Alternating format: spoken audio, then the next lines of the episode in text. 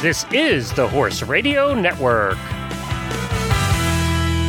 This is episode 897 of Horse Tip Daily. A different horse tip, a different equine topic, a different equestrian expert every day. Horse Tip Daily brings the world of equine knowledge to you, one day at a time.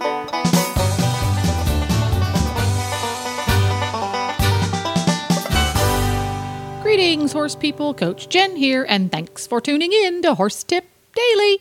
Today's tip is from Julie Slater. Julie grew up in Germany where she took dressage and jumping lessons like most kids her age.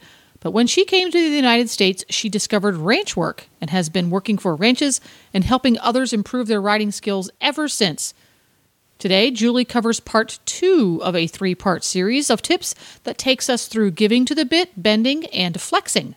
And we'll get right to our tip after this from statelinetack.com.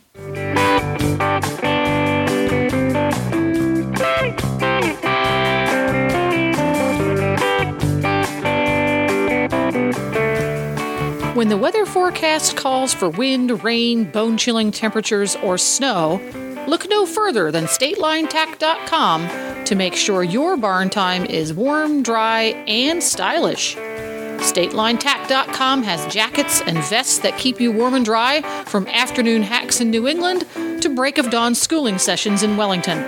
They also carry a wide selection of toasty warm breeches for schooling ring or show ring.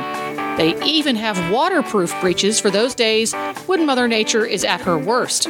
And StatelineTack.com knows there's nothing more satisfying than having warm, dry feet at the barn, so they have beautiful winter boots for showing, weather busting paddock boots for on the horse or off, and lots of rubber boots for mucking about. Surf over to StatelineTack.com today and choose from your favorite brands like Ariat, Devon-Aire, Dublin, Mountain Horse, Kerrits, Tough Rider, and many, many more. StatelineTack.com.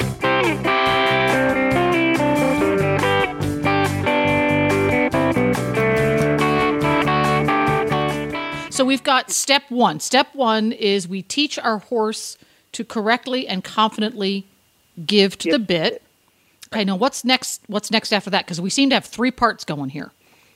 So we've got bending, and bending is where your horse is um, from head to tail on the circle that you want him to be on.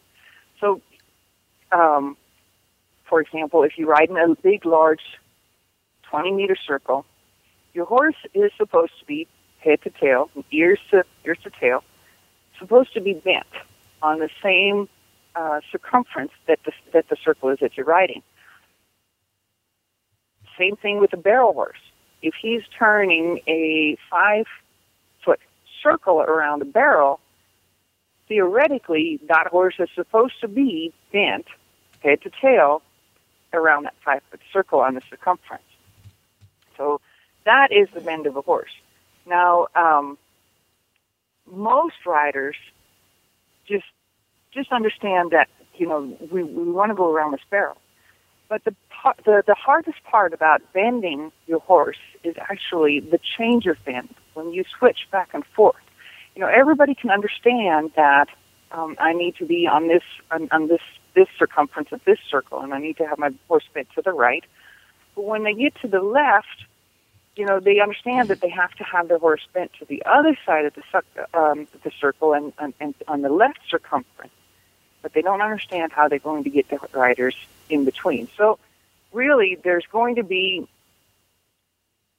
you know, there's no magic wand that appears in the middle of these two circles that, that magically puts your horse from one to the other.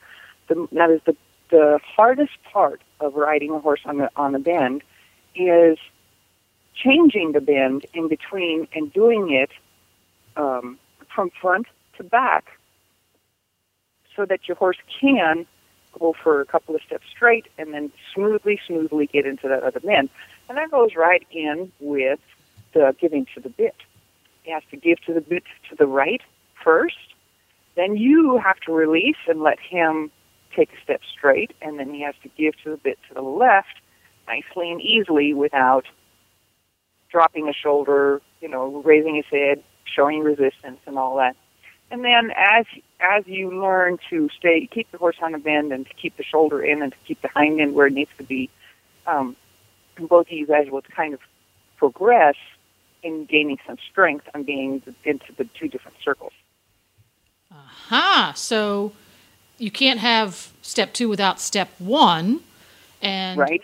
Bend refers to the entire body of the animal Right. from ears to tail following the same trajectory. So if I'm Right. if I'm going so in if I was a dressage person, I might be referring to this as bending but also as in straight because in dressage world, in the English world, a horse is considered straight if he is correctly bent. Okay. So that if he's going on a 15 yard circle, his whole body is making that same prescription. So we've got step one, giving to the bit. Step two, we can now bend left and right. Now, what's step three? Step three is a flex, um, and that comes right. It, it, it goes right along the line. But you know, people are very people overuse the flex quite a bit.